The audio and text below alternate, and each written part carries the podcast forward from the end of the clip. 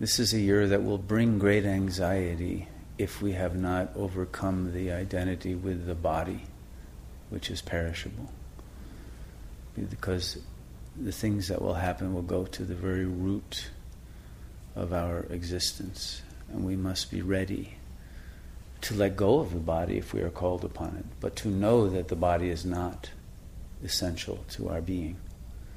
That we have had many bodies, and we may have bodies that uh, are born on other planets in the future, or bodies that are planets, or suns, or universes. Nothing is, is impossible to us. What's, what is important is that we disidentify from any object that is in the world. Because if we identify it, then we have enslaved ourselves to that as the expression of ourselves. So let yourself be free and unlimited by any form. We want to create the most beautiful forms, patterns, but we don't want to identify with those patterns. We want to use them as a basis for even greater beauty, greater growth. But who we are can never be captured in any form or pattern. So don't let yourself be captured by a limited level of your existence that is only temporary and cannot offer the fulfillment of your being, cannot truly offer joy as long as you're identified with a physical human body. Then there will always be more fear, more anxiety than there will be joy. And one is always in a state of trying to protect that body, and therefore there is always worry. So our attitude must be a facing and a, a union with death. So that death is not something out there that's coming to get us one day, but it is something that we have already integrated ourselves with. Once you recognize that you are beyond the duality of life and death, then death is not an event that will happen to you but simply a part of your own being that will now emerge from the cocoon of the bodily life. And we must not think of that as some disaster or, or some terror, but a portal into a greater level of being than we can achieve as long as we are stuck within the world that is defined by sensory experience. Because there is a greater world that is transsensory supersensory. And that's why uh, the chakra 2 sensual pleasure that is the greatest hindrance for people letting go of this is a pleasure that is very painful, very much a dead end, a very low level of, uh, of energetic uh, recuperation and a, a deadening, actually, of one's capacities for love. And when we can love in a cosmic way, in a non bodily way, then that love expands into infinity.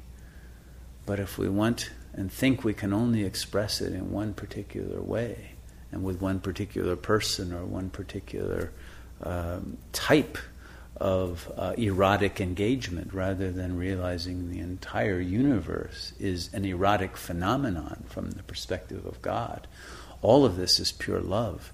All of this is pure joy and release ourselves from any limitation in our capacity to receive the joy that God is trying to give us at every moment, then we have become liberated.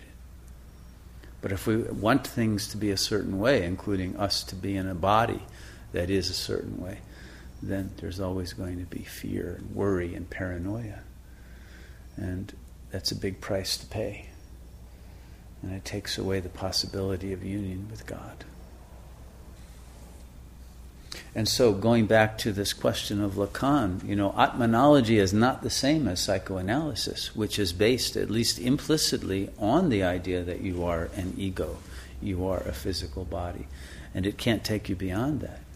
But these um, elements that we are, are studying of the system of thought of Lacan, and before that, Klein and Freud, and all of those are simply descriptions of current structures that are operating within the collective human consciousness. But they are not something that is eternal, they're not something necessary or definite, they are not something ultimately that really should even apply to us. They are a phase that we have passed through. and that we, ha- we are living in a culture that is trapped in those. But there's nothing actually real about the Oedipus complex. There's nothing real about any of the other uh, elements that uh, Freudian analysis is based on or Jungian analysis. There's nothing limited uh, or true about any of the archetypal images that Jung discovered. They are all very limited expressions of consciousness, and we want to go beyond all of those to something absolutely new to a way of being and knowing that has never existed before. We must allow the absolutely new to enter into our consciousness. And so we, we use these uh, theories as steps up a ladder to enable you to let go of lesser theories that were smaller and that didn't include the unconscious mind, for example, or didn't include a recognition of the censor and all of that. But it's not as if those are some ultimate reality. They're not. And they must be dissolved in turn so that we can go to ever higher levels. So don't get trapped into thinking that somehow Lacan really understood reality. He didn't. He understood only part of the illusion that you're trapped in. But once you understand that illusion, then don't take the, the description of that illusion as being some truth. It's not. It also becomes obsolete and unnecessary.